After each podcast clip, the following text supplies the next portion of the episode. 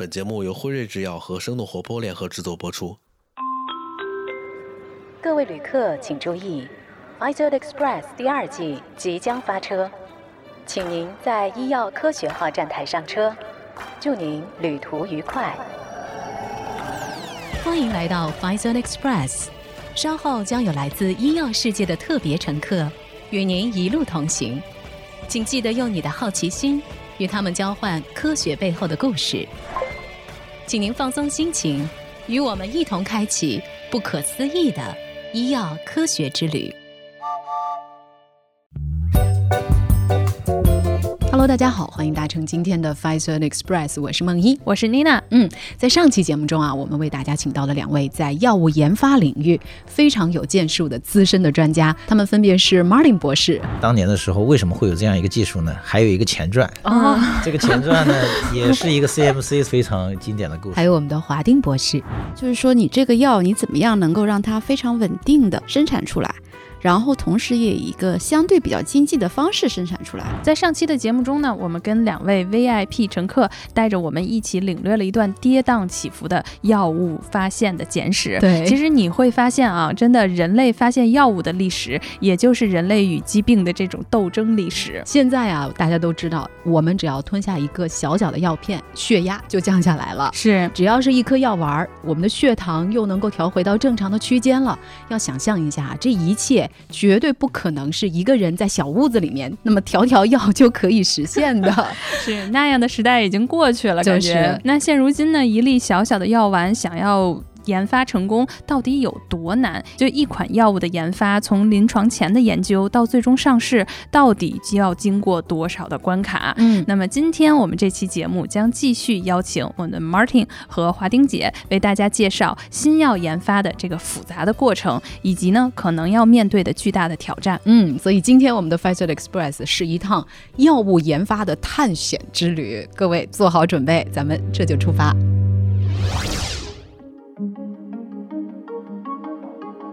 欢迎你来和我们一起见证一粒药丸的诞生。首先呢，我们当然就会很好奇的一点就是，在这个世界上啊，有那么多种的疾病，无数种的化合物，那我们再去决定要研发一款新药的时候，都会从哪些方面去考虑，或者说需要哪些必备的因素和条件呢？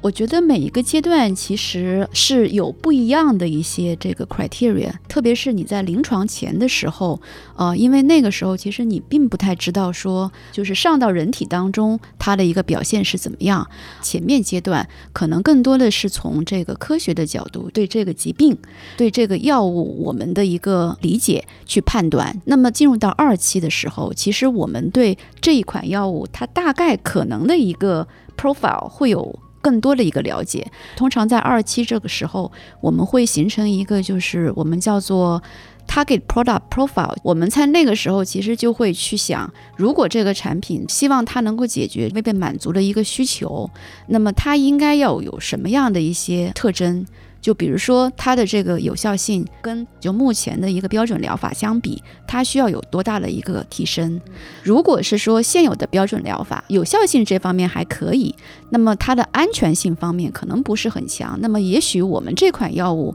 主要是在这个安全性的角度，希望能够给患者带来更大的一个好处。其实立项的标准啊，它根据不同阶段还是会有一些调整的。就是我们希望比较快的。能够推进到人体实验，因为只有在进入人体实验以后，我们才能够知道说这个药可能会是什么样的一个样子。进入人体实验，如果是说在一期马上发现有不好的，其实我们是希望说，我对这个产品我马上就有一个很快的 decision 把它拿掉，大家集中我们的 resource 在呃最有可能出来的一些产品上面。呃，但是到后面的话呢，可能就是我们商业上的考量，我们跟我们的这个竞争产品的一个区分，这些因素会慢慢的加进来。嗯，我听起来就是一款药，它的优势会要更明确了。嗯，踏着前药的脚步上，然后我们再看怎么前进。然后包括说我们三期实验的设计，呃，也需要考虑到，就是你怎么样用三期实验，或者说其他的一些证据，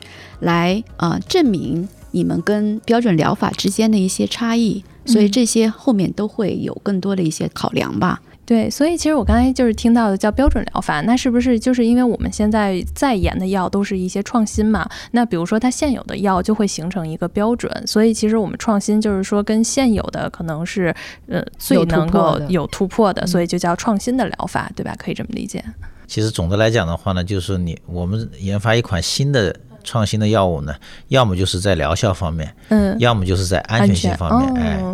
可以跟过去的标准治疗呢有一个更好的这个提升。其实呢，还有一点点那种其他的小的方面，给大家补充一点吧，就是在这个药物的使用的便捷性方面，其实有一些药物呢，如果你是创新的，比方说过去大家必须得天天注射的，那病人很麻烦，总得到医院里去，特别麻烦，还得接受这个痛苦的这个注射，对吧？那么假如说你能够研发一款这种口服的，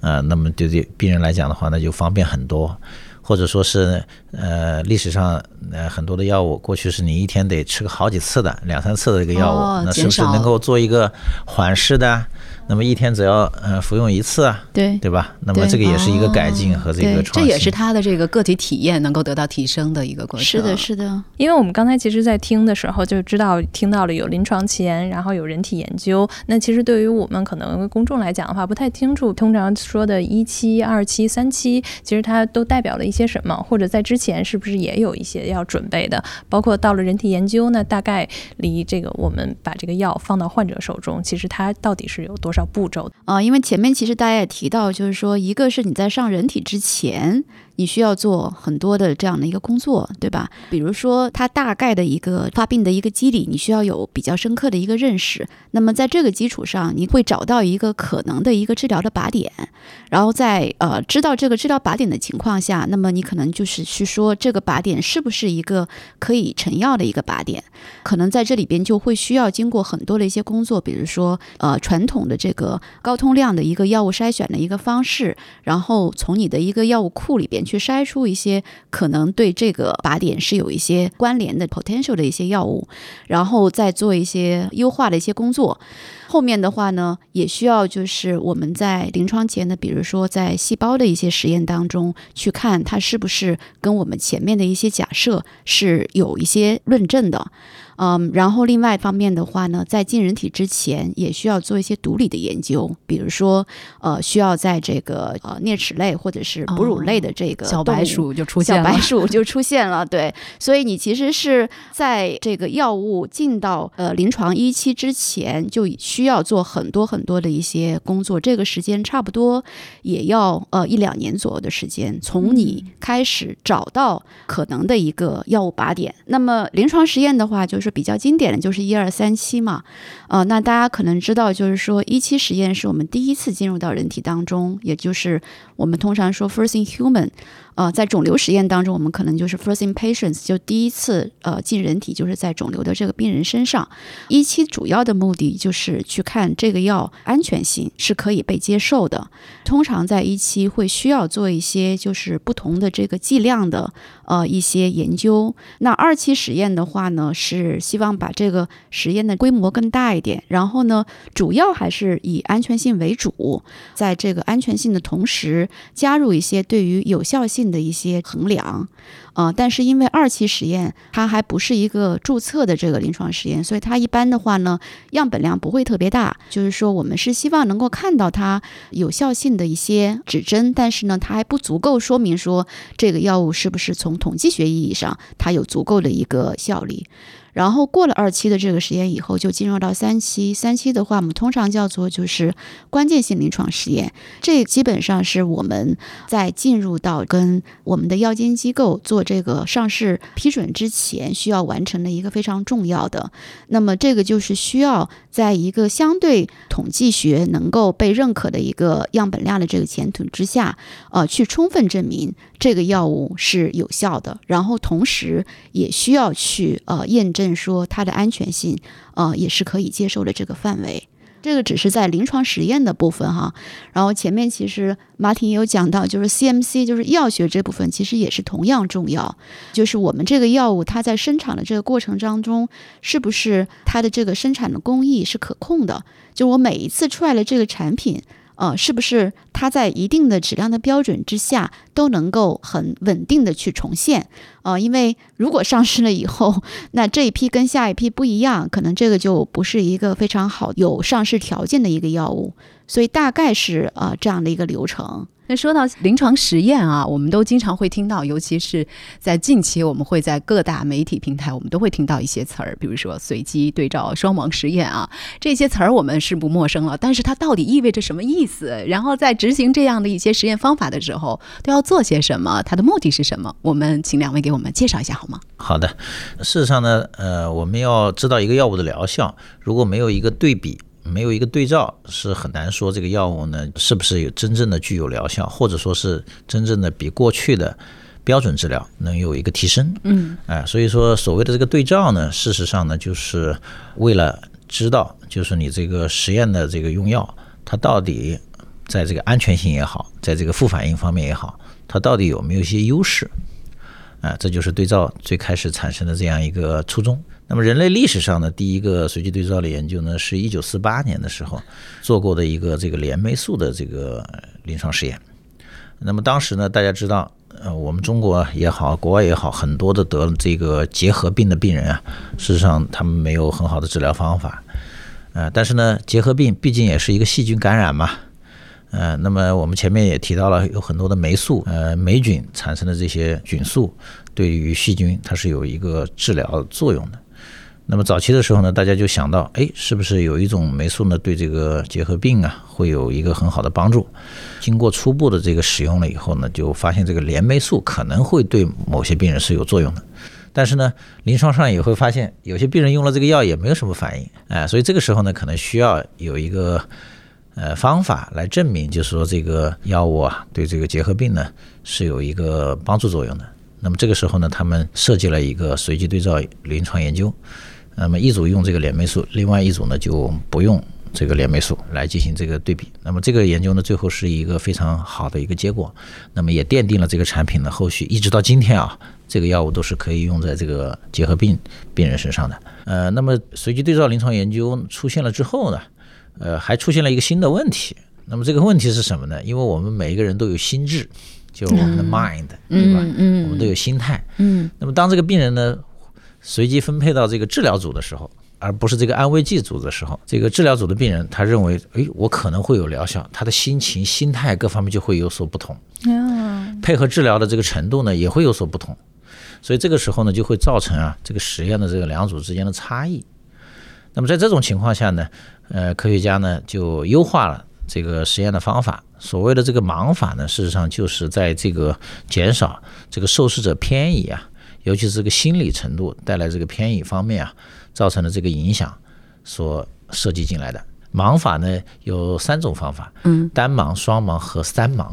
呃，单盲呢是这样子的，单盲呢就是病人不知道他自己分配到哪一组了，所以呢，往往把这种方法呢是叫做这个单盲。等医生知道，但是医生呢还有用药者呢，他其实是知道的。嗯，作为这个治疗的这一方，他是知道的。他为什么要知道呢？因为有可能他要及时的要去处理这个药物的不良反应。比方说，他已经事先知道这个实验药物有可能出现一种肝功能的损害，那么他可能会提前的要密集的去随访这个治疗组这个病人的这个肝功能，保证这个受试者的这个安全性嘛，就是属于是这个单盲。那么双盲是什么呢？因为研究者他也有一个心态，哎，不要忘了，研究者的他也是人，他也有一个 mind，他这个 mind 呢也倾向于什么呢？倾向于想让这个实验成功。那么这个时候呢，他就会变得有点不客观。呃，举个例子，在肿瘤治疗当中啊，有一些这个治疗后的这个病人 CT 的片子、影像学的这个检查，他倾向于就会把那经过这个治疗组的这一类的病人呢，他的这个临床疗效的评估。往更加 positive 方面去评价，那么这个时候就会给这个实验带来一个不客观的这个偏移嘛。那么在这种情况下呢，如果研究者他不知道哪一组病人用的是。哪一种治疗方法就能够相应的避免掉这种心理主观的这个偏移的部分？嗯嗯啊，所以这个就是双盲，双盲。嗯嗯。前面其实 Martin 讲到，就是说我们有对照，是希望对这个实验药物，我们有一个标准去评判，说它是不是比那个对照要更好，或者是更差，对吧？或者是差不多。那么在做这个评断的时候，其实我们在患者的这个分组的时候，是希望说我们两组的这个病人他的一个基线水平是有一般的一致性的。那所以这里边的话就是一个随机，就是说我们不能说我的这个分组两群的这个病人，他本身在西线就不一样。那么你对它最后的这个评估的准确度就会大大打折扣。药物研发这个是一个被严格监管的一个行业，通常就是比较约定俗成的一个金标准，就是一个随机对照。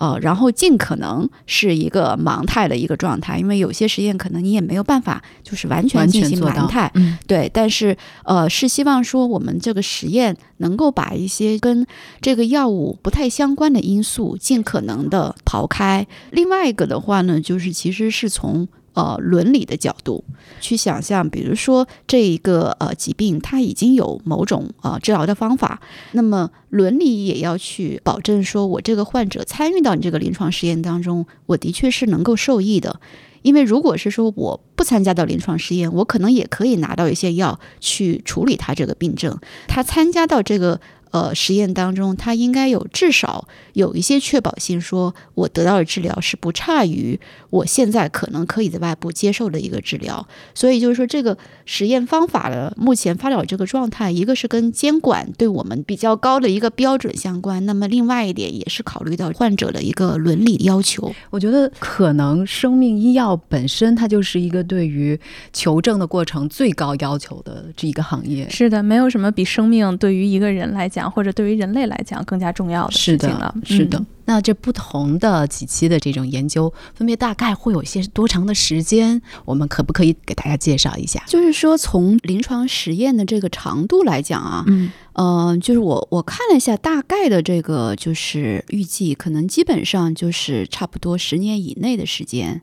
嗯，是需要呃花在这个临床实验当中的，就是三期实验，对一期到三期，嗯嗯，每一个公司可能目前都希望说我们怎么样能够把这个时间缩短，嗯，那时间缩短其实就有好多方面，比如说做一期实验的时候，我是不是就可以考虑把将来要在商业化三期实验的这样的一个生产工艺开发出来，等到我一期二期的数据出来，我就可以飞速的推进到三期实验，所以的话呢，其实。实每个公司都在想怎么样去让我们这个内部流程会更快。比如说，我们是不是可以做到我在整体的这个临床实验的这个阶段，我能够把这个时间缩短到。呃，七八年或者更短的一个时间，嗯，比如说像刚才您所提到的，在一期的时候就做好了 CMC 的这个研究啊，把它提前或者说同步来做，那是不是说对于这款药或者说这款化合物信心在这里了，才可以去做这件事情？对，前面也讲到百分之九十几，其实即使进入临床，百分之九十几也是没有办法最终就是说上市的。但是呢，对于我们特别有信心的啊这类产品，其实大家可以调动就是内部的资源。我把以前可能有一些需要滞后的一些环节，我把它平行做起来。另外一块的话呢，肯定也是借助很多不同的一些科技的一些创新。就前面我们谈到了很多的这个精准医学，对吧？如果说我们对这一个病人群发病的一个机理，我们有很清晰的认识，然后我们也能够比较自信的是说，我们这款药物对这一类病人群是有特别的一个好处，那么我们可以在病人的选择上。面更加 focus 一点，这个也是很重要的一个提高时间和提高成功率的一个考量的因素。对，那时间的背后，其实我们就来到了一个，就是说新药研发的一个成本的一个问题。就是刚才但咱们也说了，就是医药企业基本上动辄可能就是十亿美金在致力于研发一款创新药。那大概来讲的话，这个最主要的研发经费会投入到哪些地方呢？研发经费里边最多的其实还是在临床实验。之前看到的一个数据，应该差不多百分之七十是在人体临床实验的部分。呃，我们最近的这个 latest estimate 吧，可能一款药物就差不多要花到二十亿美元。然后，如果是百分之七十的这个费用在临床实验，那差不多就是呃十四亿、十五亿美金左右。所以，临床实验这部分，呃，的确是从费用的角度啊，它是最高的。嗯，那接下来我们就想要聊一聊这个关于呃药品。经历完了他的临床三期了啊，我们走完了这样的一段历程之后，接下来要走的那是不是就是现在马博士致力于的这个领域，就是上市以及上市之后呢？呃，是这样的，那个上市后的那个环节。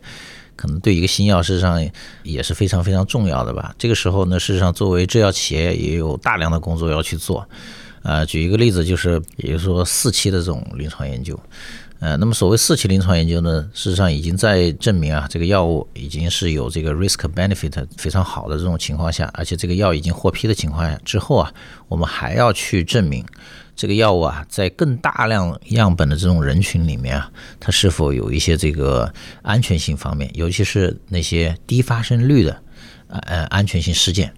呃，上市之前事实上做的临床研究呢，一个是呃样本量呢都比较的有限。第二个呢，就是那个时候做的，呃，入组的病人嘛，相对来讲，个人身体情况啊，都还是不错的。但是呢，你真正上市了以后，可能那些，呃，身体条件、身体素质不是特别好的这些病人也开始用药了。那么在他们身上是不是还会有一些更加严重的副反应？这个我们不知道。